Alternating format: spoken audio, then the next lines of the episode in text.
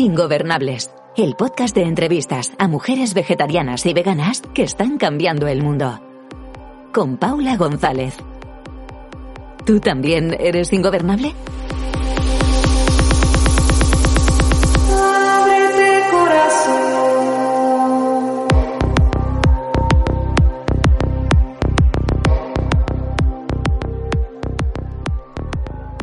Trabajo intensamente en la creación y superación de mi obra, que es la superación de mí misma. Es, creo, la justificación de mí misma o la justificación de mi vida. Maruja Mayo, artista española referente de la generación del 27, le escribe esto a Gabriela Mistral en octubre del 54. Hola, querida ingobernable, ¿cómo llevas esto del vivir? Espero que bien hidratada, descansada o muy motivada según el momento del día en el que te pille esto. No ando con muchos preámbulos hoy porque son las nueve y media de la noche cuando grabo esta introducción y llevo ya oficialmente 13 días seguidos currando. Parece que ando como Maruja Mayo trabajando intensamente para justificarme a mí misma. Eso o por las bondades de ser autónoma, vaya. Pero no quería dejarte sin episodio sacarlo más tarde porque tenemos un capitulazo hoy. Quédate. Dos cosas importantes antes de pasar con Julia a no sé qué cenar. La primera es que ya sabes que por circunstancias de la vida tuve que hacerme una marca personal hace ya unos años. Ahora, viendo la necesidad de empezar a separar las cosas bien, la comunicación personal, oratoria y el podcast se van a quedar en la marca personal y la comunicación corporativa, prensa y temas de veganismo se vienen conmigo y con mis colaboradores habituales a The Vegan Agency. Aunque no se me habría ocurrido hacer dos lanzamientos a la vez, el del podcast y el de la agencia, lo cierto es que me han pillado dos medios por sorpresa con dos entrevistas que salen ya pronto. Y quería que te enterases por mí primero. Ya te contaré más cosas porque no le quiero quitar ni un minuto más a la entrevista de Julia Jiménez. Julia es graduada en Nutrición Humana y Dietética por la Universidad Complutense de Madrid y tiene el título superior universitario en Mindfulness y Gestión Emocional por la Universidad de La Salle. Julia es, entre otras muchas cosas, escritora, divulgadora y nutricionista en No sé qué cenar, trabajo que compagina con el de directora de comunicación de la cadena de restaurantes Aloha Poke y es también community manager de La Huella Vegana. Ha autopublicado varios libros y siempre dice que su trabajo no define quién es. Hablamos con ella y con su parlanchín perro lobo de emprendimiento, de cuidados y sostenibilidad en el trabajo, de menstruación y de ajustarnos los ritmos, de redes, de comunicación, de dinerito y mucho más. Antes de dar el paso a la sabia de Julia, me gustaría hablaros del patrocinador de este podcast, el restaurante madrileño Mad Mad Vegan. El local que Gaby y su equipo tienen en pleno centro de Madrid es el local perfecto para llevar a tus colegas escépticos sobre veganismo. ¿Que no les gustan las verduras? Que se pida las coliwis agridulces, coliflor rebozada y si le pides picante, mejor que mejor. Si son más clásicos, pues unos nachos con queso que siempre funcionan. A mis colegas les fliparon y no dejamos ni las migas. Y para el que eche de menos el típico bocata calamares madrileño, le pones dos raciones para que no se queje. No os podéis ir sin probar las hamburguesas que son jugosas, deliciosas y con bien de todo. Recomendación personal, si la queréis, son la Matt Signature y la doble cheese bacon, que es la que me pedí anoche para cenar. Aunque yo no bebo, me han hablado maravillas de la cerveza artesana de la casa y me falta por pedir aún el postre de cookies and cream, que es casero, así que volveré y os lo contaré por stories. Gracias a Mad Mad Vegan por normalizar el veganismo y hacer que tengamos un sitio donde celebrar las ocasiones especiales e hincarle el diente a la vida.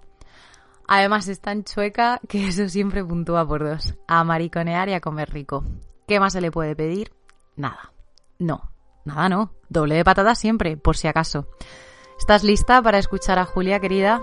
Ajusta cascos, que esto despega ya.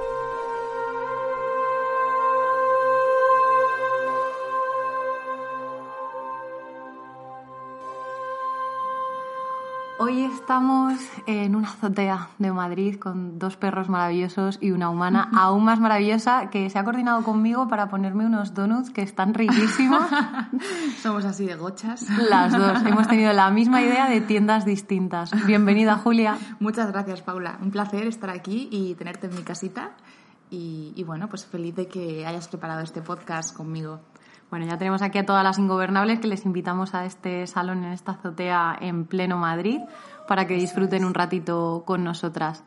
Voy a empezar con la primera pregunta ya y entramos en materia. Julia, eres nutricionista, escribes sobre nutrición, divulga sobre nutrición, pero no te gusta pasar consulta. Entonces, cuéntanos, ¿dónde está tu área de genio? Bueno, es que realmente lo de pasar consulta no es algo que yo supiera desde un principio, está claro, ¿no? Porque hasta que no te pones a pasar consulta no te das cuenta de esto. Y de hecho estuve un año pasando consulta hasta que de pronto tuve un momento de decir, necesito... Eh, necesito tomarme un tiempo para estar sola porque me noto muy desconectada. Y lo que me estaba dando cuenta es que, que, realmente me estaba desconectando porque estaba haciendo algo que se supone que debo hacer al haber estudiado la carrera de nutrición, pero no estaba planteándome si hay otras formas de ejercer la nutrición que me puedan hacer más feliz. Soy una persona mm, muy empática y a la que le cuesta mucho muchas veces eh, poner esos límites a nivel emocional, a nivel de sensibilidad y cada día estar horas con alguien enfrente intentando conectar con sus emociones, intentando adaptar el plan nutricional em, de una forma no, no, simplemente racional, ¿no? De mm, lo del papel y ya está, sino intentando llevarlo a un punto un poquito más, eh, bueno, pues emocional, ¿no? Porque al final eh, es, es el tipo de nutrición que trato de hacer me di cuenta de que esto me estaba... bueno, tenemos a Lobo de fondo.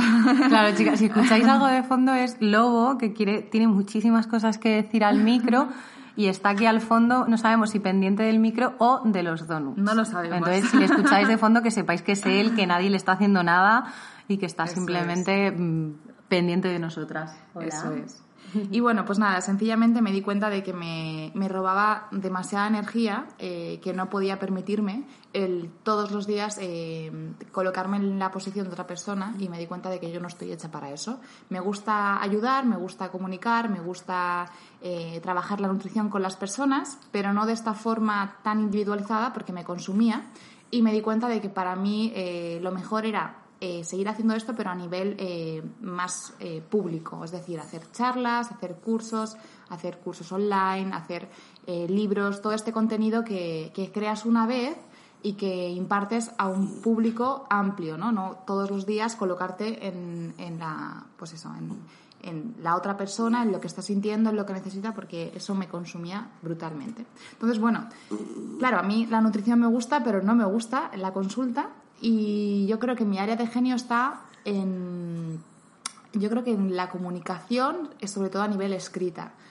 ¿Por qué? Porque un curso, a la hora de hacerlo, eh, a la hora de plasmar las ideas, yo puedo estar muy segura, pero luego a la hora de llevarlo a la práctica eh, surgen los nervios, surge el, bueno, pues saber cómo, cómo va a funcionar, cómo lo va a recibir la gente, si se me va a entender. Sin embargo, en el papel eh, puedes plasmar la idea y luego darle mil vueltas y transformarla y, volver a los tres meses y decir lo voy a cambiar y al final creo que queda un trabajo mucho más eh, consciente porque he tenido tiempo de meditarlo y también es mi forma de, expresarme más, bueno, pues la que me siento más cómoda, la que creo que se me da mejor y la mía la que me gusta más porque al final para mí todo lo que es escribir, ya sea libros de nutrición o ya sea libros de reflexiones, es terapia a nivel interno porque si es reflexiones es terapia que hago conmigo misma, ¿no? Son verdades de las que me doy cuenta eh, que resuenan dentro de mí y que necesito plasmar y si es a nivel de nutrición pues es básicamente aquello que a mí más me interesa, pues me pongo a informarme sobre esto, me pongo a hacer un, ejercicio intenso ¿no? de, búsqueda, de, contrastar información y lo hago eh, para el público, pero lo hago para mí. Entonces, yo creo que, que mi área de genio sería esto, ¿no? Sería el escribir escribir eh, sobre todo libros, ebooks y bueno, pues ya también por extensión, pues los cursos, ¿no? Que aunque luego después de escribirlos hay que impartirlos, pero sobre todo los libros. Claro, ahora no sé si me vais a oír a mí bien, me tengo que acercar al micro, pero es que luego se ha sentado en mi regazo y no, no me deja del todo acceder. Así que espero proyectar bien la voz y que me sigáis escuchando igual de bien que, que a Julia.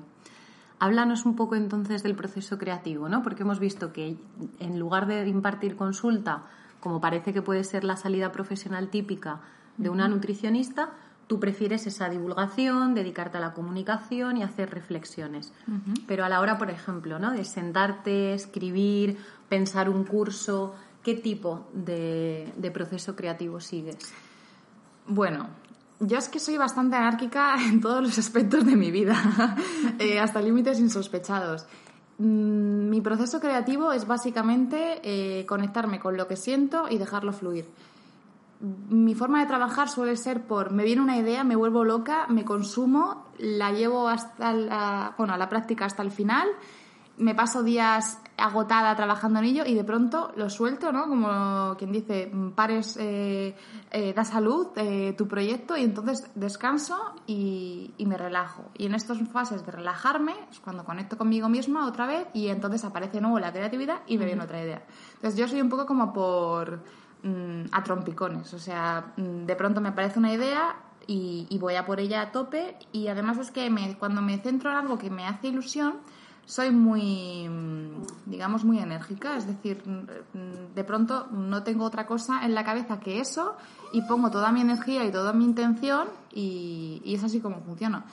La gente que me conoce, que está cerca, cerca mía, eh, eh, mi pareja, mi madre, cerca de mí, pues ya me conocen, ¿no? Y saben que cuando me da por algo es, estar dentro de, esa fase creativa y es que no, o sea, a nivel obsesivo, pero es como me funciona, ¿no? Porque soy incapaz como de tener algo que me hace mucha ilusión y no estar dedicándole la energía eh, totalmente, ¿no? O sea, totalmente focalizada en eso.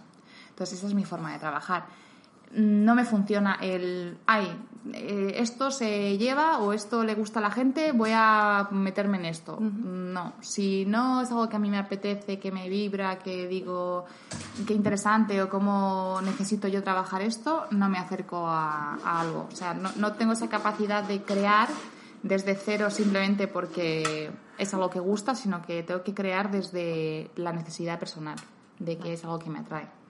Y, por ejemplo, porque entiendo que ese, ese tipo de proceso creativo puede llegar a ser muy desgastante en un momento dado. ¿Qué tipo de hábitos saludables mantienes o, tienes o llevas a cabo en tu día a día para que esos procesos creativos no te chupen la energía del todo, no?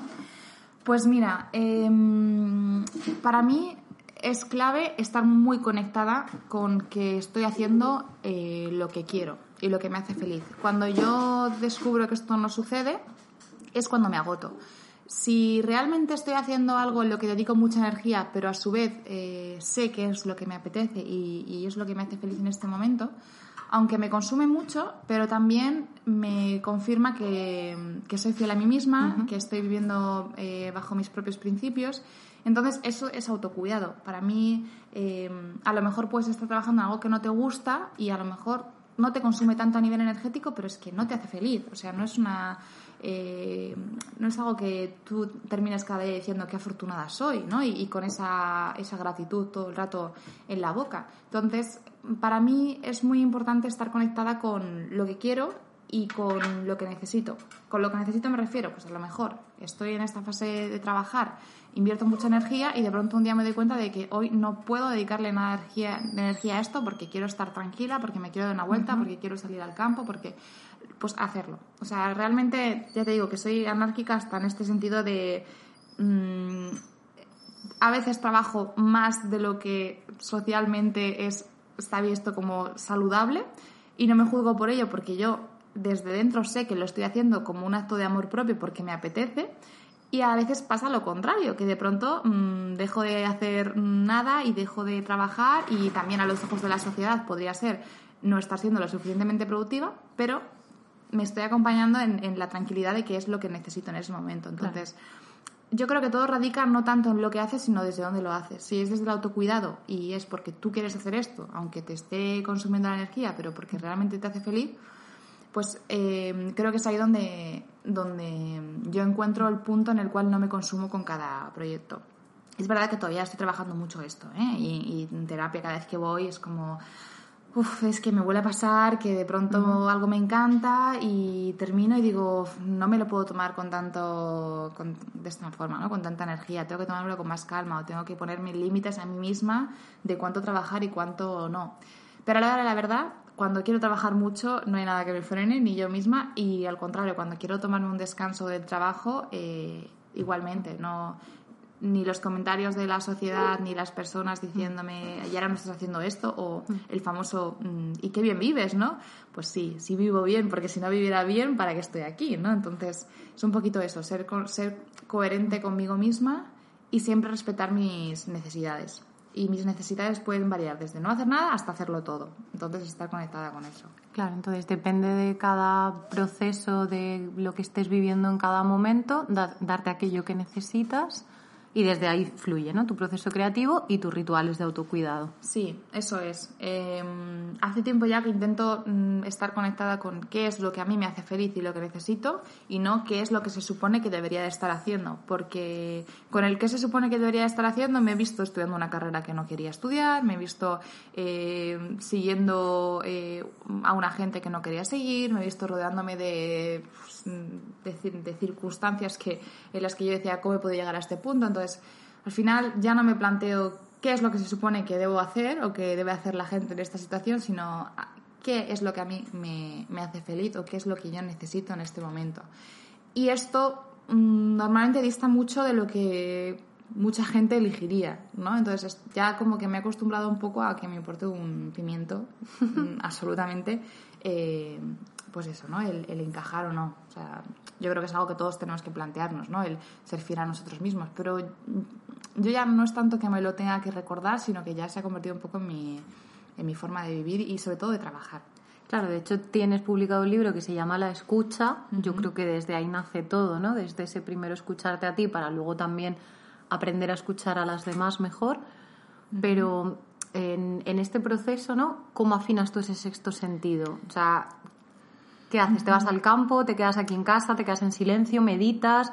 Danos algo pues, concreto, Mira, eh, generalmente es o coger un libro, porque a mí los libros lo que me... Para mí la forma que tengo de acercarme más a la meditación es leer.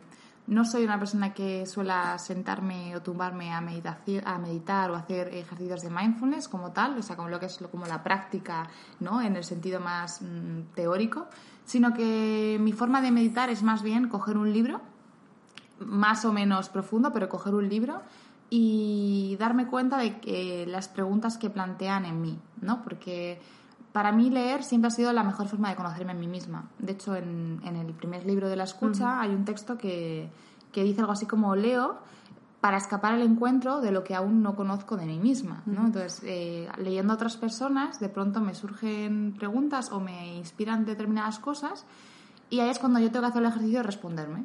Entonces, haciendo este ejercicio de responderme es como yo tengo esa es mi forma de meditar, ¿no? De, de, pronto centrarme, de volver a mí misma, ¿no? Estamos siempre mm, fuera, haciendo, haciendo, haciendo, persiguiendo y ese momento de lectura en el que yo me respondo a esas preguntas es como volver y preguntármelo de verdad, no es esa simplemente leer por entretenerme, ¿no? Porque no, no soy de novelas, sino que es más bien pues eh, libros de, reflexiones, de filosofía, de psicología, pues de diferentes temas, ¿no? Y es mi forma de, de meditar. Luego tengo otro lado totalmente, radicalmente diferente, que parece que es como menos zen, ¿no? Porque tenemos como el concepto de que descansar y cuidarte y volver a ti, a tu esencia, tiene que ser algo así como hacer mindfulness o meditar o conectar con la naturaleza en un lugar idílico, a solas. Y para mí una forma muy, muy eh, importante y casi necesaria de conectar conmigo misma es bailar. Yo en el día a día vale, puedo estar muy relajada leyendo un libro en momento zen, pero luego tengo un momento de subidón, de, mm, me da igual si es reggaetón, si es mm, el, género que sea, incluso muchas veces me da igual la letra porque no lo estoy utilizando eh, de una forma, mm, o sea, no, me voy al punto de reflexión, sino simplemente soltar el cuerpo, la energía, la emoción, ¿no? O sea, al final se nos olvida que somos animales. Entonces, vale, muy bien, sí, vamos a ser, eh, vamos a enfocarnos en lo irracionales que somos todos, en cómo le damos 500 vueltas y estamos todo el día overthinking, ¿no? y con todo, pero no dejamos de ser animales. Entonces, como animales, si esa energía animal que tenemos no la soltamos, eh, la cosa no fluye. O sea, no podemos estar todo el rato en la cabeza y, no estar en el corazón, no estar en la emoción, no estar en el cuerpo. Entonces, para mí, en el día a día, ponerme cualquier música eh, que, me, que me haga soltar esa energía y bailar es una forma muy heavy de meditar. Y, y a mí me gusta hablar de esto para desmitificar un poco el si no haces una práctica X, no estás conectándote contigo misma, ¿no? A lo mejor perrear reggaetón hasta el suelo, eh, ya no solamente si salgo una noche de fiesta, sino en mi casa estando sola, eh, es una forma de conectar conmigo que no, pueda, que no voy a conseguir de otra manera, ¿no? Y sin juzgarme, que también creo que eso es muy importante, que estamos todo el día juzgándonos porque esto no es mm, tan feminista o esto no es tan mm, eh, eh, respetuoso con el medio ambiente o tan X. Y, y, es que parece que por no cagarla, porque esto no es lo suficientemente tal, no, nos quedamos ¿no? en mejor en, no hacer o en no soltar o no... Y me parece absurdo. O sea, si la sociedad ya nos pone límites, no voy a ser yo encima la que me ponga más en mi casa, ¿no? Y en mi autocuidado y en mi forma de trabajar. Y en otra de tus casas, que es tu red social, esto lo vas mostrando, porque tú sales igual paseando a tus perros, que leyendo un trocito de tu libro, compartiendo algunas de las páginas ¿no? de este proceso creativo que tienes, como hablas de, de aceites esenciales, cuelgas temas de nutrición y también pues sales bailando. Entonces, esto es algo que es muy, es muy auténtico por tu parte y me gustaría saber, ¿no? Con una comunidad tan grande, que son casi 80.000 personas, animalillos y algún bot seguro que también cae por ahí, ¿cuál crees que es el secreto, ¿no? De la gente que te sigue, o sea, ¿por qué te siguen? ¿Estás cómoda con tanta gente? Cuéntanos. Eh, bueno, yo creo que el para ser totalmente honesta, yo creo que el secreto es que no hay ningún puto secreto. O sea, eh, mm, desde el momento en el que yo abrí la cuenta, nunca me planteé que fuera una cuenta que, que yo quisiera que tuviera muchos seguidores, porque yo esto lo veo a día de hoy, que hay gente que como que se plantea el reto de voy a ser influencer, ¿no? Entonces, para mí, honestamente, esta cuenta la creé por una sencilla razón. Yo tenía mi cuenta personal, donde a veces subía fotos de comida, a veces subía reflexiones y a veces subía mm, algo totalmente random o personal, ¿no? De mi vida privada.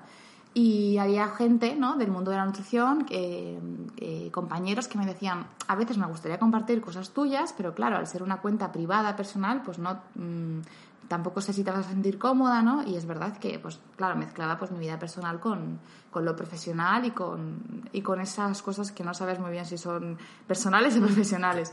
Y entonces decidí crear No sé qué cenar como alternativa donde colgar exclusivamente las cosas de carácter profesional. Cuando No sé qué cenar nació, era mucho más profesional de lo que es ahora. Eh, me explico. Em, era exclusivamente comida y nutrición, ¿no? Era como pues una cuenta más de nutrición. ¿Pero qué pasó? Pues que, pues que salió mi, mi, forma de ser. Y mi forma de ser es, vale, meto nutrición, pero de pronto pues te cuento esto de los aceites esenciales o te cuento esto de eh, la relación emocional con la comida o te cuento esta experiencia personal que nada tiene que ver con la nutrición, pero que tiene mucho que ver con la persona que soy ahora, ¿no? Y que es al final eh, con la que estás conectando a través de esta red social. Entonces, em, creo que la, lo que hace que mi cuenta eh, y que haya esa comunidad que esté ahí mm, viéndola ¿no? y conectando conmigo es sencillamente la honestidad. Eh, la honestidad con los demás y la honestidad conmigo misma. Es decir, mm, no engañar, no vender nada en lo que no creo, no promocionar nada que no estoy de acuerdo, no, pues eso, no, no forzar nada por respeto a los demás, pero también y sobre todo por respeto a mí misma. Si hoy es un día de mierda, porque los días de mierda los tenemos todos y no me apetece subir nada, o lo que voy a subir va a ser desde esta emoción de mm, esto es una mierda, lo voy a hacer así. Em, y si un día de pronto estoy súper efusiva y, me, nace compartir muchísimo, pero hasta el punto de compartir 50 stories, que cualquiera diría, Dios mío, está loca esta mujer, eh, no puede ser que un día no comparta nada y al día siguiente 50 porque esto no lo va a ver nadie. Pero al final me da igual, porque yo estoy siendo fiel al hecho de si hoy me nace compartir así, lo voy a hacer. O sea, siempre voy a la cosa de no es lo que haces, porque yo creo que es así, no es cuántos stories compartas, ni de qué temas hables, ni de sino desde dónde lo haces, desde dónde fluye, desde el tengo que hacer esto porque tengo que conseguir crear un post súper guay que a la gente le encante, le dé mucho like y lo compartan mucho, o sencillamente hoy hablando de esto con una amiga, de pronto me he dado cuenta de, lo importante que es para mí o de lo que necesitamos hablar de esto en sociedad, voy a crear un post y lo suelto ahí y ya está. Y si gusta bien y si no, pues también. Entonces, yo creo que es muy importante hacer las cosas con honestidad y con, y con fidelidad a, a quien una misma es, ¿no?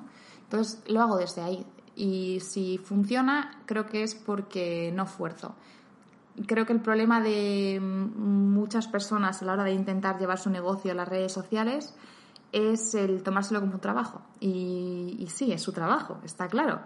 Pero eh, llega un punto en el que si es solamente trabajo, mm, estás bloqueando la creatividad. Estás, eh, estás todo el rato en la razón, en el tengo que hacer esto, en el debería. Y desde ese punto, desde debería, tengo que, no, nace, no nacen las cosas mm, que tienen calidad, en mi opinión. Por lo menos así es como, como yo lo estoy haciendo y como me funciona. Y alguna vez que me he planteado estoy harta ya de esto porque me esfuerzo mucho y luego hay alguno o alguna o siempre hay gente ¿no? que no le gusta o que te van a criticar. Pues cuando me he hartado, sencillamente he parado, he bajado el ritmo hasta que de pronto me ha vuelto a apetecer. Y ya está, ¿no? Entonces yo creo que es conectar con eso. Porque en momentos así yo creo que hemos tenido todos y, y, y es sano tenerlos también y permitirlos. Vale, esto está muy conectado con tus emociones, claramente, que está muy bien. Yo creo que además es una de las partes con las que la gente más se puede sentir identificada, porque al final todas lo, lo tenemos, ¿no? Es lo que se conoce en comunicación como el pazos. Y está también muy relacionado con la comida. Entonces, yo ahora te voy a soltar un par de afirmaciones. Aquí sí luego me deja, que estoy. le tengo en brazos y parece que está ya más tranquilo y tú me dices si resuenan contigo, si no, y las explicamos un poco, ¿vale? Vale. La primera es, bueno, comer es un acto social. Por supuesto, es una verdad como una catedral, más eh, viviendo en España, que somos mm, de celebrarlo todo con comida y de reunirnos y que haya comida. Y es social, pero por una sencilla razón, porque es que somos eh, animales sociales. Entonces, nos gusta, no es que nos guste, es que necesitamos de la compañía de los demás y al final eh, comer es algo, algo más que compartir. Es un acto de. Es bueno, es una necesidad, pero también es un acto de autocuidado si se hace desde esa forma. Y al igual que nos gusta compartir y estar con los demás, compartir los alimentos también es una forma, bueno, pues de, de compartir ese amor. Entonces es un acto social, sin duda como lo que hablabas también ahora de compartir con tu comunidad lo que a ti te nace, ¿no? Sea de la emoción que sea y que igual que te proteges cuando la emoción es así un poco más negativa o te cansas y dejas de hacerlo, pues cuando estás bien y comer es un acto social invitamos a todo el mundo, ¿no? Claro, eso es, sí, sí, sin duda. Em, y no, no por ser social significa que sea negativo, porque a veces mm. como que entendemos que, jolín, es que estamos todo el día, somos incapaces de celebrar sin comida es que es lo mismo de siempre. Eh, no es lo que hacemos, sino desde dónde lo hacemos. Eh, si, una, si realmente para estar a gusto, para estar feliz, para pasarlo bien, necesitas comida, pues quizás es algo que hay que trabajar ¿no? y que hay que plantearse qué hay detrás. Pero si es simplemente que apetece compartir, al igual que te apetece eh, invitar a las personas a tu casa, o al igual que te apetece compartir la conversación, compartir lo que has hecho en el día, es un acto de amor. Entonces, si se hace desde ahí, creo que es, creo que es sano. Entonces, no hay, no hay digamos, eh, algo que sea totalmente sano y algo que. O sea, no hay un concepto eh, estático eh, y universal de salud, ¿no? Pero es la intención que ponemos en cada, en cada acto. con esa intención, la segunda afirmación: comer es emocional. Sin duda. Sin duda, somos animales emocionales. Si comer no nos provocase ninguna emoción, probablemente no comeríamos va más allá de nutrirnos entonces, ¿no? De puramente algo fisiológico que nos hace tirar en nuestro día a día y que lo necesitamos pues porque si no nos morimos. Totalmente, eso es. Em, es que es así, o sea, realmente si algo tan importante como es el acto de comer, que es lo que nos mantiene con vida, ¿no? Entre otras cosas, no nos provocara una emoción placentera, como mm. seres humanos no estaríamos aquí ahora. O sea, la, la, la especie mm. no habría evolucionado porque realmente la naturaleza no puede dejar que algo tan importante eh, quede, pues, pues, igual que es la reproducción ¿no? sexual. El sexo es placentero por una sencilla razón, porque si no es placentero, no follamos. y si no follamos, no hay especie humana, ¿no? Entonces, la comida es igual. Y por supuesto que la comida es emocional y no por ello hay que dejar de disfrutarlo, ¿no? No es porque la comida sea algo que provoque una emoción agradable, entonces ya esto se convierte en algo peligroso. No, yo creo que hay que, hay que disfrutar siempre de la comida. El problema lo es lo de siempre. Si solamente somos capaces de disfrutar con comida, ¿no? Y todo lo demás no nos produce esa felicidad. Entonces es, es donde sí que habría que trabajar, pero disfrutar de la comida y que sea un acto emocional es maravilloso. Mis perros son comedores emocionales, pero vamos, mm, me salgo de casa y no tocan la comida. Llego y es que lo primero que hacen es ir corriendo a comer y se traen el pienso y se lo comen conmigo en el sofá. Entonces, siempre me río porque parece que el acto de comer de forma emocional sea como si fuera un problema del siglo XXI y no es ningún problema, es, una, es algo que hacemos de forma irracional por ser animales. Y es maravilloso, ¿no? Mientras se haga de esta forma sana. ¿Y qué sucede cuando la emoción es más negativa? Por ejemplo, ahora que nosotras ya no comemos animales, a mí hay ciertos olores que me provocan asco, ¿no? Entonces, ¿qué sucede cuando tenemos ahí una relación un poquito más compleja, ¿no? Con otras emociones que no son tan positivas. Pues lo que ocurre es que hay que permitirlas también. Es decir, las emociones son todas necesarias. Y no porque una emoción sea agradable es mejor que una desagradable, porque la emoción desagradable te está avisando y te está protegiendo. Si tú no sientes esa emoción, no actúas en consecuencia. Pero si a ti esa emoción eh, con respecto a la comida, como pueda ser una comida de origen animal, es una emoción desagradable, eh, esta emoción te está llevando a la acción y la acción será o que te vayas de ese lugar o que pidas a tu acompañante que por favor eh, no pida ese tipo de alimentos cuando esté contigo.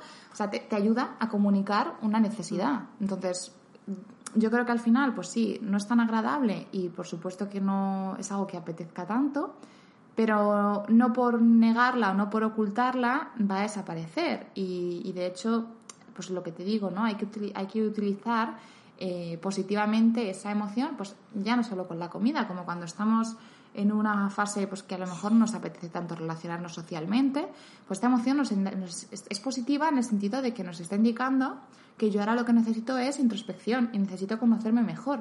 Entonces, eh, me invitan a salir y todos salen y a mí no me apetece. ¿Esto es malo? No, es malo si no lo escucho y me esfuerzo a ir, ¿no? Claro. Pero si yo lo escucho y me quedo conmigo y sencillamente em, eso me lleva a responder de una forma em, eh, en consecuencia y desde el amor propio, decir, oye, lo siento mucho, os quiero muchísimo, pero no me apetece, ahora necesito estar sola. Y no os lo digo como algo triste, mm. sino como algo muy positivo que me he dado cuenta de que necesito eh, más que nunca mi propia compañía. Entonces, creo que desde esa, desde esa mm, escucha, ¿no? porque al final siempre mm. está la escucha detrás, Em, es como se, cómo se también cómo se está en la relación con la comida, ¿no? Porque cuando hay una relación tormentosa con la comida creo que lo que hay es muy poca escucha, mucho bloquear, el, lo que me estoy diciendo a mí misma no me gusta, entonces hago como que no lo escucho. e intento saciar ese, ese vacío o esa sensación dolorosa con el placer de la comida, ¿no? Claro. Aquí creo que también es inteligente el contar con un profesional que nos ayude y nos acompañe en el camino, ¿no? Sobre todo pienso en la gente que pueda tener un TCA y bueno, pues que se les complique un poco más este tema, que sientan que no están solas, que siempre hay alguien que les puede acompañar. Eso es, sí, sí, eh, yo siempre lo cuento, yo he pasado años de relación tormentosa con la comida y, siempre animo a las personas a que vayan a, busquen a un profesional, eh, vayan a terapia, porque yo, en mi caso personal, no creo que sola hubiera podido eh, salir de esa espiral. Eh, no digo que no se pueda, pero digo que pudiendo tener ayuda y que sea mm, más sencillo, em, bueno, no sencillo, porque sencillo no va a ser, pero que sea em, más protegido, ¿no? Que alguien te guíe, que alguien te acompañe en ese proceso, que no tengas que vivirlo sola. Em, pues sin duda, eh, es, vamos, para mí es, es, un, es una decisión vital, ¿no? Es, haya o no relación tormentosa con la comida, el dejarte ayudar, el saber pedir ayuda, es un acto de amor propio y de valentía. Totalmente. Hemos pasado, bueno, de hablar de tus libros, de cómo empiezas a ser nutricionista, pero ahora quiero preguntarte también desde hace cuánto que eres emprendedora, porque claro, todo el tema de no sé qué cenar en principio lo llevas tú sola. Yo, que yo sepa, no tienes más ayuda que la de tus perretes y algunas colaboradoras, ¿no? Que te puedan echar un cable de forma puntual. Entonces, cuéntanos también ese camino, ¿no? Cuando te das cuenta, eso, que pasar consulta no es lo tuyo y dices, mira, me pongo por mi cuenta y... Pues mira, bueno, siendo emprendedora llevo poco tiempo relativamente, bueno, sin relativamente también, llevo muy poco tiempo, llevo un año y medio. Em, realmente lo que me ha sucedido desde pequeña, y esto yo ya me daba cuenta, era que mm, a mí los, los trabajos en grupo no me gustaban. ¿Por qué? Porque me costaba mucho ponerme de acuerdo cuando yo en mi cabeza tenía como muy claro eh, que quería ir de un punto A a un punto B y cómo quería hacerlo, ¿no? Para eso siempre he tenido como mucha lucidez de ver la vía más, no mejor o más rápida, sino con la que yo me siento más cómoda. ¿No? Entonces, muchas veces, pues con lo que a lo mejor el grupo se siente más cómodo o la sociedad, por eh, extensión, se siente más cómodo, no es lo que a mí me funciona, ¿no? Entonces, como yo tenía muy claro que mi forma de ver las cosas no siempre encajaba con, con la de los demás y que no por ello quería que los demás dejaran de hacer las cosas a su manera y yo poder hacerlas a la mía, me di cuenta de que tenía que ser eh, fiel a mí misma y tenía que permitirme el, lujo de, de, vivir y de trabajar como quiero. Entonces, em, todo esto fue yo cuando terminé de estudiar la carrera que terminé, bueno, pues como primero empecé una ingeniería medioambiental, la dejé a medias, luego empecé nutrición, me tardé un año más de lo normal, entre comillas, porque esto de cuánto es normal eh, habría que definirlo, pero tardé cinco años en estudiar la carrera, ¿no? Porque de por medio me, bueno, pues me pilló todo el trastorno de conducta alimentaria, el eh, tener que dejar de estudiar, no poder presentarme a los exámenes. Entonces, cuando yo terminé, con todo este proceso de autoconocimiento que había hecho a la fuerza, pero que había hecho, y por el cual eh, después, cuando todo esto pasa y, ves con perspectiva, eh, doy gracias, ¿no? Esto se puede decir cuando ya lo ves de lejos. Em, pues claro, yo me vi con una carrera y con las ideas muy claras y no estaba dispuesta a, a ser explotada en cualquier consulta eh, y de cualquier manera, porque de hecho me, nada más terminar la carrera, incluso antes de terminarla, ya me ofrecieron trabajar en una clínica privada muy pija en, en Madrid, eh, donde iba a estar atendiendo a futbolistas, a actrices, modelos. Y en un primer momento dije que sí, porque claro, tenemos grabado ¿no? en la cabeza que obviamente si tienes trabajo fijo, eh, tienes que decir que sí. O sea, acabas de terminar la carrera y, te están ofreciendo trabajar en una clínica privada em, con un sueldo eh, mensual, ¿no? Esta estabilidad que tanto nos, nos llama. Y, sabiendo que en el mundo de la nutrición, pues la mayoría de las personas están como autónomas, que tienen sus cosas buenas, pero también una de las cosas que tiene, eh, que no es tan buena, pues es esa inestabilidad económica, ¿no? Entonces, yo, claro, según me lo propusieron, dije que sí. Pero estando de vacaciones, antes de volver e incorporarme, ¿no? Y empezar, tomé la decisión de que no, no quería. Porque de hecho yo recuerdo que según quedaban menos días para volver de vacaciones, me ponía muy nerviosa y no quería volver. Y al principio pensaba que era porque obviamente no me quería volver, yo estaba en Bali eh, porque estaba medio a gusto allí. Pero luego me di cuenta que no era eso. Pues sí que tenía ganas de volverme porque tenía ganas de mi casa. Lo que no quería era empezar a trabajar en un sitio en el cual yo sabía perfectamente eh, que no encajaba de ninguna de las maneras. La forma de ejercer no era la que yo creía, yo eh, por todo mi proceso personal eh, entendía la nutrición de una forma muy distinta a lo que en muchos lugares se entiende ¿no? o se ejerce, que es de una forma mucho más rígida y mucho pues, menos humana y me daba cuenta de que yo no quería estar en un lugar en el cual iba a estar poniendo dietas eh, estándar de adelgazamiento a tutiplén, hiciera o no hiciera falta adelgazar, ¿no? Total, nunca empecé en ese trabajo. Eh, el propio contrato eh, no lo llegué a firmar, entonces fue un. Bueno, de hecho, hasta me compré alguna camisa para trabajar que nunca me puse, porque era como hasta ese punto, ¿no? De si esta no es mi forma de vestir y tengo que pija, porque no hay otra palabra ¿no? para definirlo. Tengo que ir arreglada, tengo que... Yo sentía que tenía que ir disfrazada cada día, ¿no? Em, y digo, yo no quiero esto. Yo no quiero estar fingiendo ser quien no soy. Puedo hacerlo un día, pero hacerlo todos los días, mm, eh, no sé, eh, por X años no puedo.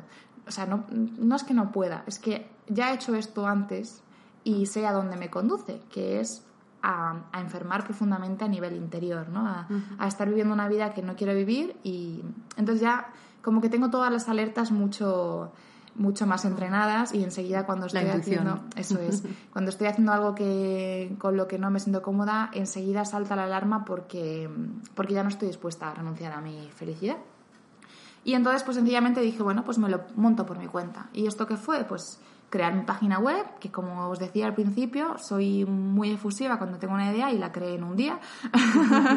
Entonces luego ya, por supuesto, pues la fui mejorando y perfeccionando y ha ido evolucionando eh, y todavía tiene trabajo. Pero realmente fue como una decisión de, vale, pues si he rechazado una oferta de trabajo fija que eh, creo yo, casi nadie rechazaría por, por simplemente por cómo nos han enseñado y nos han educado a vete a lo seguro, a lo estable, aunque odies eso, ¿no? Porque es dinero y porque lo más importante en tu vida es estabilidad y dinero, ¿no? Entonces, cuando dije, vale, renuncio al dinero y renuncio a la estabilidad, pero tendré que pagar el alquiler, eh, me lo decidí, pues decidí eh, montármelo por mi cuenta porque yo sabía cómo quería hacerlo y como me di cuenta de que lo que yo quería hacer no existía como tal, es decir, nunca iba a ser tan idílico como yo me lo imaginaba en mi cabeza, y digo imaginaba porque luego la realidad pues también es complicada, ¿no? Y llevar a cabo un proyecto pues tiene sus cosas también, pero dije, eh, fue un acto de confianza absoluta en mí misma. Dije, mm, ¿puedo hacerlo? Pues claro que puedo hacerlo. ¿Que luego me va mal? Pues es que siempre tengo la opción de echar currículum y buscar trabajo, pero de montármelo por mi cuenta, o sea, tengo que permitirme esa oportunidad. Y la verdad es que salió, pues, mm, como te contaba, igual con la cuenta de Instagram. Igual que la cuenta de Instagram es algo que fluyó y que no tenía ninguna expectativa. Y de hecho yo misma alucinaba cuando empezaban a crecer los seguidores. Yo decía, pero, si, o sea, si es que soy una loca del coño. O sea, esta gente está aquí viendo una loca del coño, porque realmente no era como otras cuentas de nutrición que veo que digo, wow, es que qué trabajo, qué profesionalidad, qué bien em, eh, mm, pues, eh, organizado todo y cómo cada martes hacen un post sobre esto y cada viernes sobre esto y publican a tal no, o sea, mi cuenta en ese sentido es totalmente eh, anárquica y a la hora de trabajar, pues quería poder hacerlo también, ¿no? Quería poder, que si me apetecía pasar consulta, pasar consulta pero si de pronto me cansaba, poder decir, dejo de pasar consulta porque soy mi propia jefa y ahora mm, quiero escribir libros o quiero hacer un curso o, quiero ver qué, con qué conecto, ¿no? Como lo último ahora que he hecho, que es mm, sacar camisetas en mi página web con mensajes feministas y reivindicativos. Sí, no solamente tienes camisetas, también tienes... Em, iba a decir elementos. Hola, hasta luego. es que tengo algodones en brazos y claro, es muy difícil concentrarse con él. Tienes productos zero waste, de cuidado personal, o sea, no solamente está la parte ¿no? de faceta, de escribir libros, de dar cursos y demás, sino que también es como un cuidado un poquito más allá de la nutrición, ¿no? Como más holístico, en el sentido de la palabra, ¿no? De, de cuidarnos enteras, ¿no? Entonces está muy bien que tengas esa otra...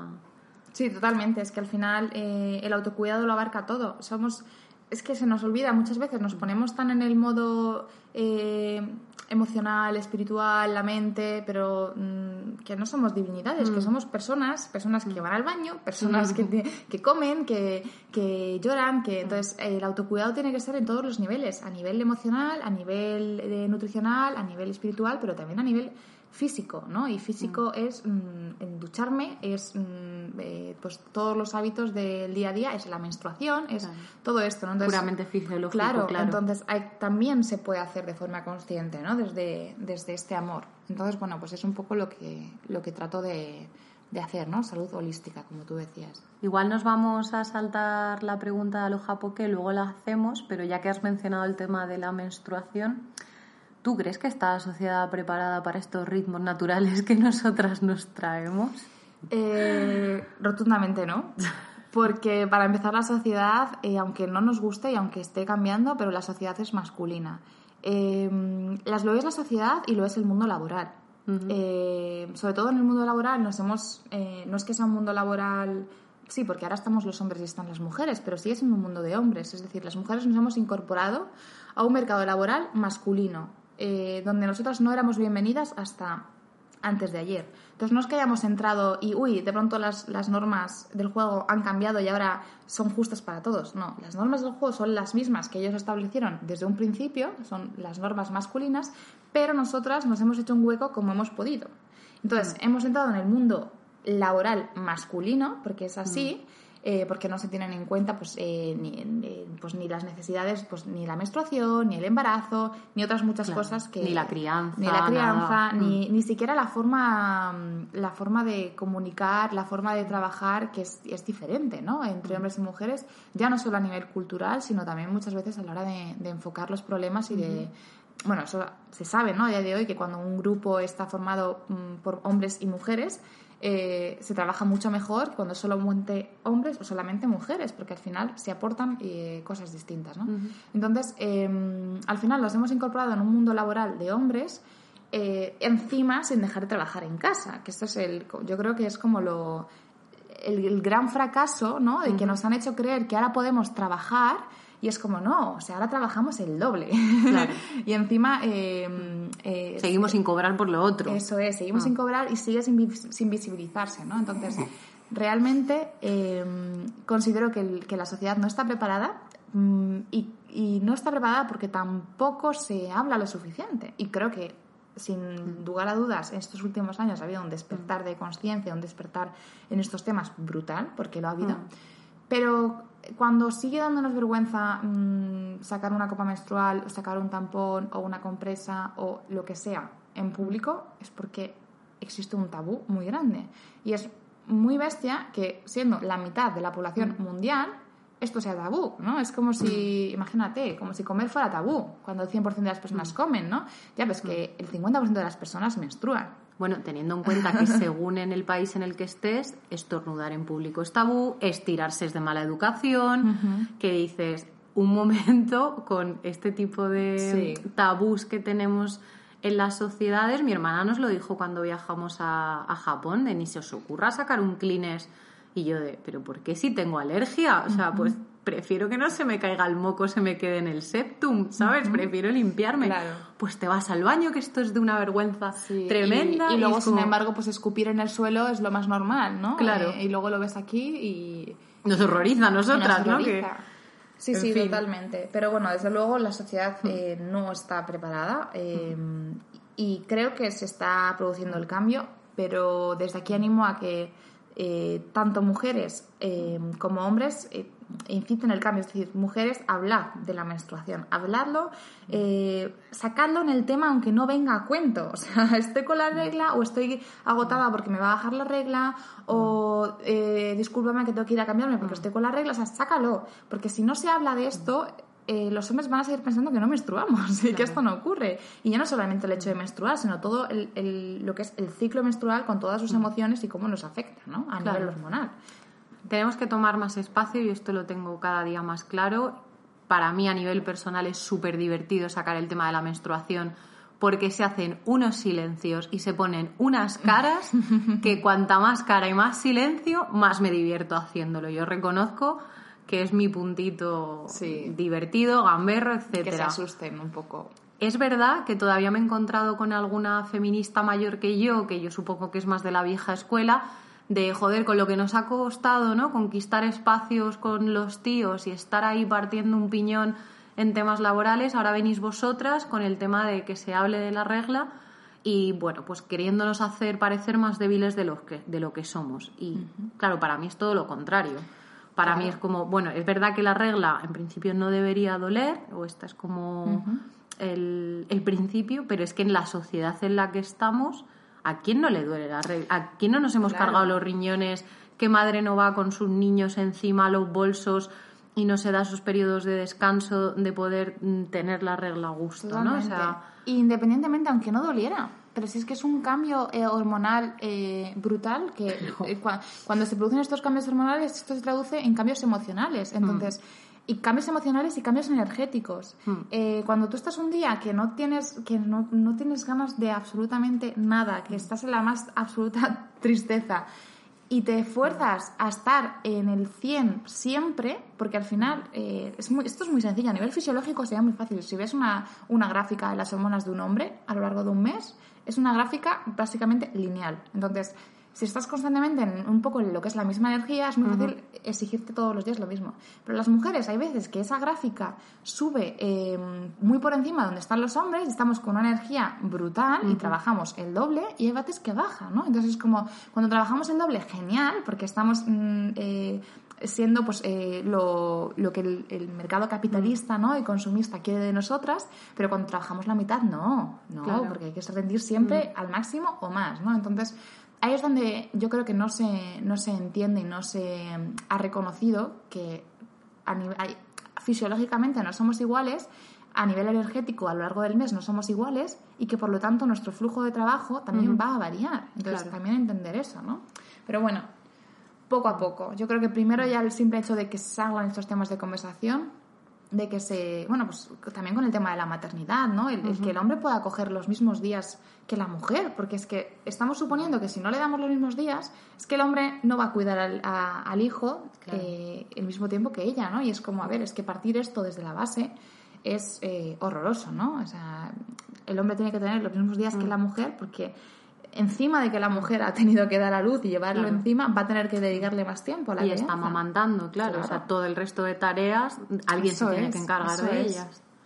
Eso es. Claro, es verdad que es un melón que es complicado a veces de abrir, incluso entre nosotras provoca disputas, pero no sé, a ver si las empresas, si hay alguna que nos esté escuchando por ahí, tenga equipos, se animan ¿no? a implementar por lo menos este tipo de protocolos que permitan a las tías quedarse uno o dos días tranquilamente en casa, aunque vayan a trabajar haciendo alguna otra cosa a un ritmo más tranquilo, más Eso pausado, es.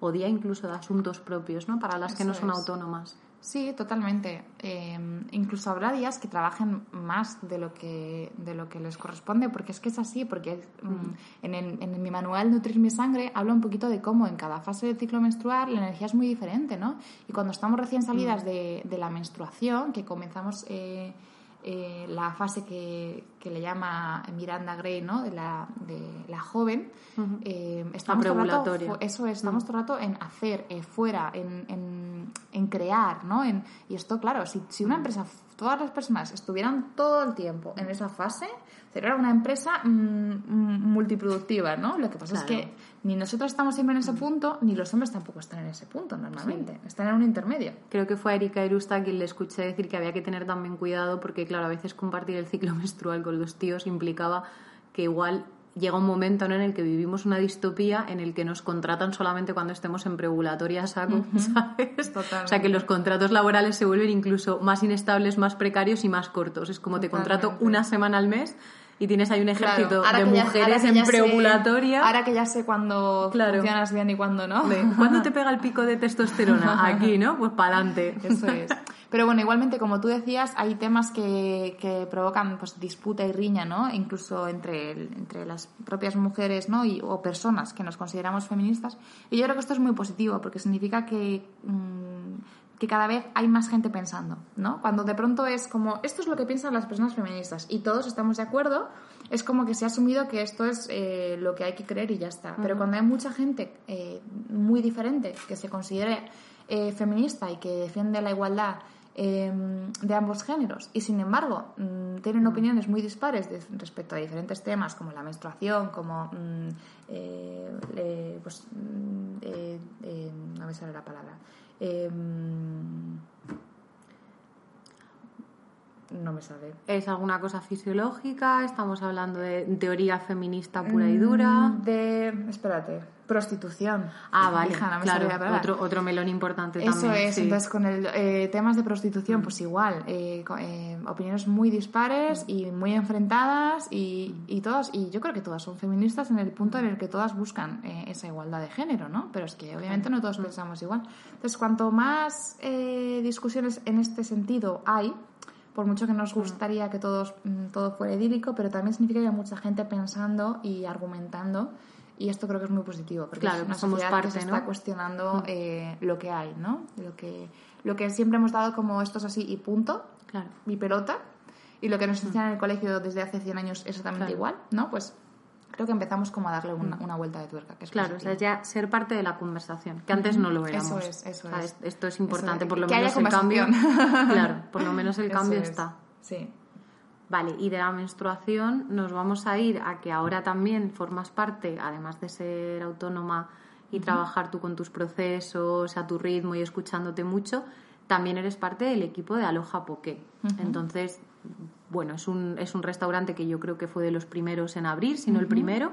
Tiene es. muchísimas opciones vegetales. Y me gustaría que nos contases eso, si hay alguna posibilidad de que en algún momento Aloha Poke sea vegano, qué estás consiguiendo tú, que sé que estás ahí picando piedra también con ello, qué actividades hacéis, que nos cuentes. Pues mira, es que mm, este restaurante, bueno, en realidad lo, lo fundó eh, mi pareja actual y su socio, ¿no? Pero bueno, cuando yo entré en, en el equipo, ni siquiera era mi pareja, o sea, yo entré como camarera, mientras estudiaba la carrera, un poco pues eh, sacarme unas pelas, ¿no? ¿Qué pasó? Que al final, pues como camarera estuve seis meses, pero era un ritmo frenético porque al final yo estaba estudiando la carrera y si no, no iba a terminarla nunca. Pero sí que me quedé como parte del equipo, pues llevando la, lo que es la comunicación, las redes sociales, organización de eventos y demás. Y, ya fue después cuando eh, el que es el dueño, ¿no? Se, bueno, pues se hizo al final mi pareja, ¿no? Pero esto fue algo secundario. Y realmente es verdad que mm, al final es que el, el poke, ¿no? que es lo que consiste básicamente, es el plato estrella de esta cadena, es un plato que tradicionalmente es eh, pescado con cosas, ¿no? Entonces, dentro de lo que cabe, he veganizado mucho lo que es el restaurante, en el sentido de que eh, el poke tradicional es atún o salmón con arroz y verduras y ya está. Y todos los entrantes que hay son veganos. Todos los postres, a excepción de uno nuevo que han puesto ahora, son veganos y este postre nuevo es vegetariano, no vegano. Luego, eh, a excepción de pues, lo que son los pescados, ¿no? Todo lo demás es vegano porque todas las cosas son eh, arroz, arroz integral, quinoa, verduras, etcétera, ¿no? Entonces, ¿qué hago dentro de, lo que es el equipo? Lo llevo a mi terreno. Es decir, mi pareja no es vegana eh, y el concepto del poke como tal no es vegano, pero es verdad que tenemos pokés veganos, es decir, tenemos pokés con tofu, tenemos pokés con eura, tenemos, bueno, pues diferentes opciones, ¿no? Y en realidad es muy fácil hacerlo a nivel, eh, de forma vegana y luego todos los toppings y todos los extras que le quieras añadir, bebidas, tal, todo es vegano. Entonces, em, también a nivel de comunicación, eh, de cómo la empresa se, se define a sí misma, ahí también he entrado mucho yo, ¿no? Porque he tratado de que, de que tanto la empresa como tal y el, o sea, no solamente serlo, sino parecerlo. Es decir, tanto la empresa como la percepción que tiene el público de la empresa sea de una empresa eh, respetuosa con el medio ambiente, sostenible. Hemos hecho muchos cambios respecto a esto. Eh, al principio teníamos bols de plástico. Esto era al final era una locura porque eh, estamos en la era en la que ya la gente está tomando conciencia sobre el plástico y, y claro, eran plástico básicamente porque es una comida diseñada para llevar. Es verdad que tenemos eh, eh, puestos en el restaurante para comer ahí, pero el concepto como tal, que, lo trajo mi chico y su socio de California, aunque el, poke original es de Hawái, ¿no? Pero ellos el concepto que trajeron fue el, el, poke californiano, ¿no? Que es un poco ese, ese modelo que ellos llevan eh, en todos los pokebars son sitios que ni siquiera te puedes sentar, es mm, coger y llevar, ¿no? Entonces, claro, eh, tenía que ser desechable. Y hasta hace unos años no había nada que fuera desechable que no fuera plástico. Entonces, el plástico estaba.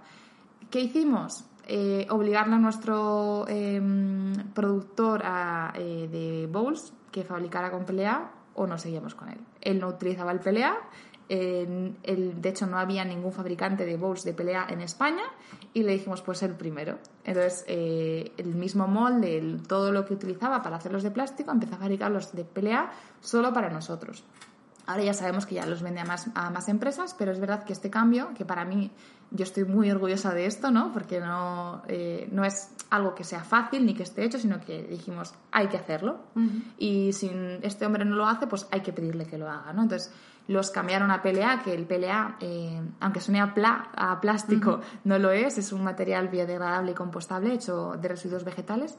Y ahora el siguiente paso es que solamente sean bowls de PLA para domicilio, ¿no? que tú cada vez que comas en el local ya siempre tengas una vajilla eh, de, bueno, pues como las de casa, ¿no? De lavar y ya está. Entonces, todos estos cambios a nivel de, de, eliminar el plástico totalmente del restaurante y que encima los desechables queden exclusivamente, aunque sean compostables, para cuando te lo llevas a casa, pues son eh, cositas que, que, sí que he peleado yo un poquito desde dentro.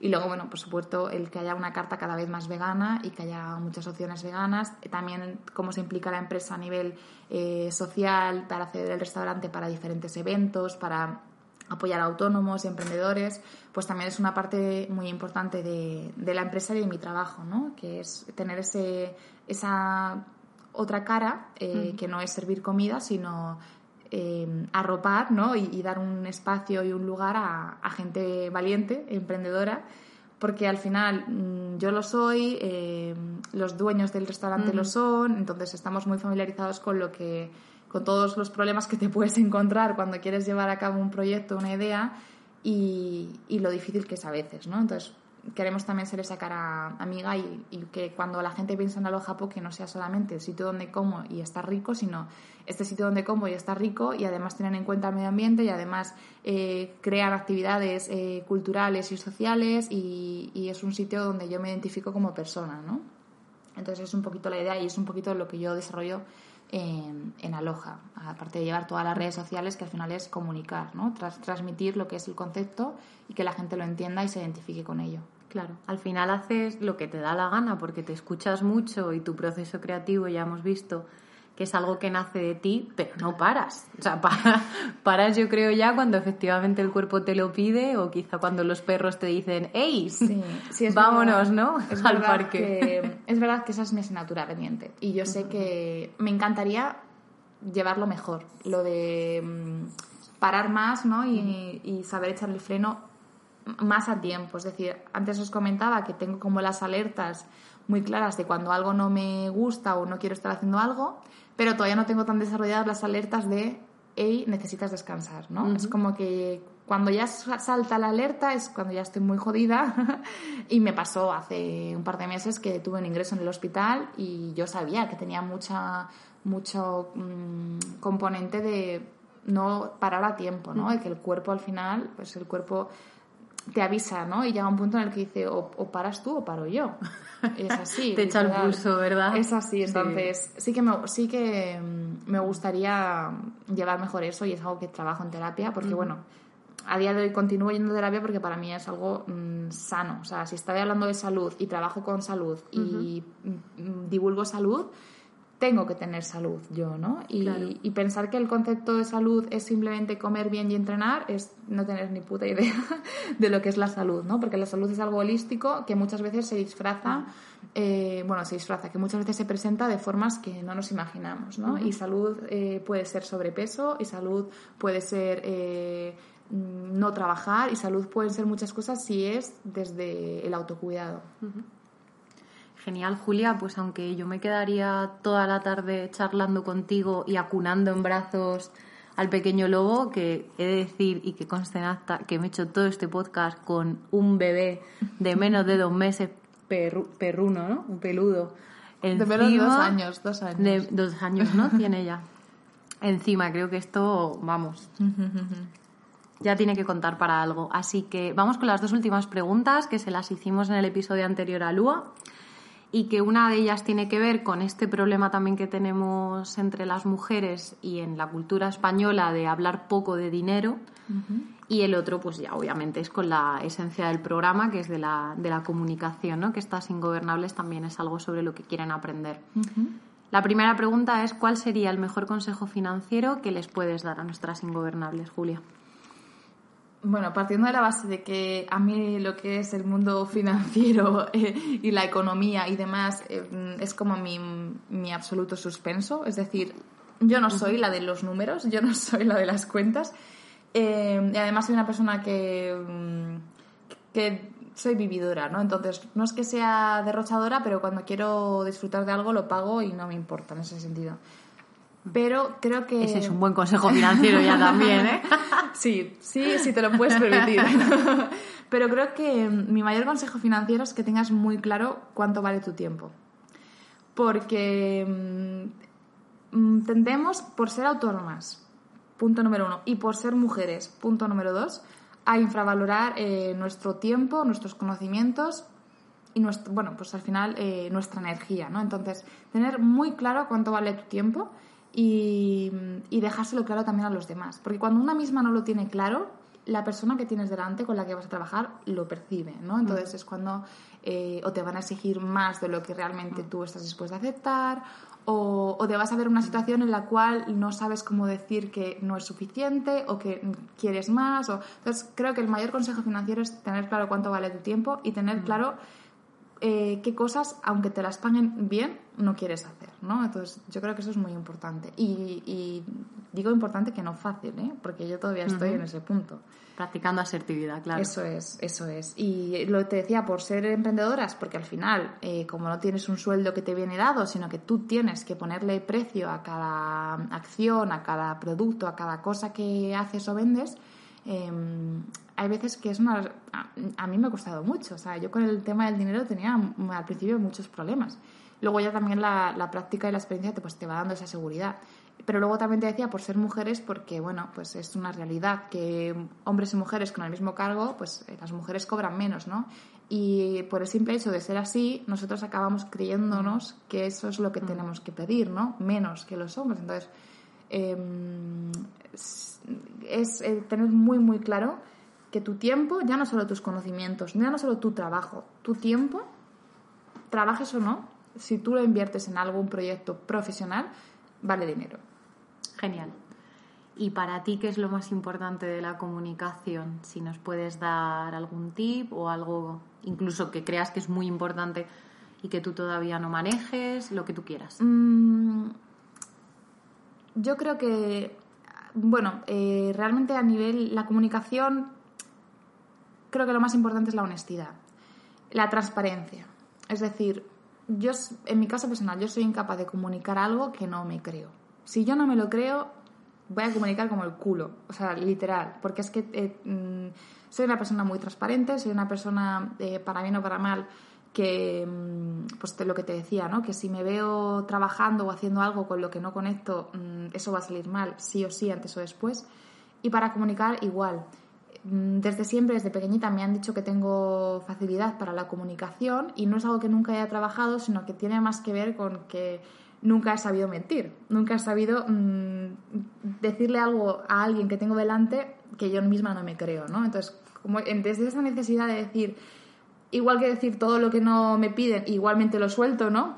Desde esa necesidad de ser honesta y de ser transparente, em, nace una comunicación eh, sincera y que se entiende, ¿no? que se recibe, porque cuando yo misma he intentado mm, hacer algún trabajo, vender algo que no, con lo que no me sentía cómoda, de pronto me he vuelto una pésima comunicadora. Entonces me doy cuenta de que no es una cuestión de que seas bueno o malo o que lo practiques más o menos, sino también de qué coño estás comunicando. Es que a lo mejor lo que estás comunicando no te gusta y por eso estás comunicándolo mal, ¿no? O a lo mejor no crees en ello eh, o no te hace feliz y por eso no, el mensaje no se entiende nada, ¿no? Tú te estás poniendo empeño, pero la gente no sabe de qué le estás hablando. Entonces yo creo que tiene mucho que ver con eso. A veces me he visto hablando sobre cosas que decía, no tengo ni idea de cómo voy a explicar esto, pero a su vez era tan real y tan profundo que a la gente le llega y lo entiende, ¿no? luego a lo mejor no sabrían repetirlo, pero les ha quedado muy bien cuál es un poco la emoción que, mm. quieres transmitir o, o, digamos, la esencia de lo que intentas transmitir. Genial, Julia. Pues desde la escucha, desde el vivir tu proceso creativo con mucha honestidad contigo misma para luego transmitirlo a las demás con la comunicación, yo creo que nos quedamos y nos ha salido una entrevista redonda. Sí, yo creo que sí. Además ahora tengo aquí mi cuadernito de Ingobernable como los gatos, que me ha regalado Paula, que me fascina. Y, y, bueno, pues a partir de ahora para todo lo que sea desarrollar mi proyecto personal, mi proyecto tanto en No sé qué cenar como en Aloha, lo voy a mm, reventar el cuadernillo. Lo vas a llenar rápido porque es muy finito. El próximo día que te vea te traigo otro. Es una maravilla, es una maravilla. Tenéis que haceros con uno. Bueno, Julia, querida, ¿nos vamos a comer donuts y a mimar un poco a los perros? Venga, vamos a darle. Despídete de las ingobernables. Bueno, chicas, muchísimas gracias por escucharnos. Muchas gracias por, a Paula por cederme este espacio y a vosotras por tener el valor de escucharlo hasta el final. y nada, nos vemos por aquí. Hasta luego, chicas. Adiós.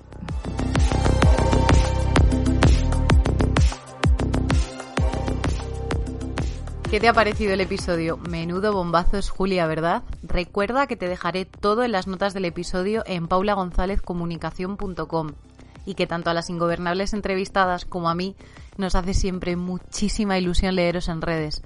Cuéntanos qué te ha parecido y compártelo con tu madre, con tu hermana, con una amiga. Etiquétanos a Mad Mad Vegan y a mí si te pasas por su local a ponerte fina y gracias por escuchar hasta aquí. Me despido de ti como se despedía Maruja Mayo en aquella carta a Gabriela Mistral. Un gran abrazo de tu siempre amiga Paula. Cuídate mucho, muchísimo. Nos vamos a hacer patio de vecinas en redes y dale caña a ese Strive to be Happy. Hasta la semana que viene, ingobernable.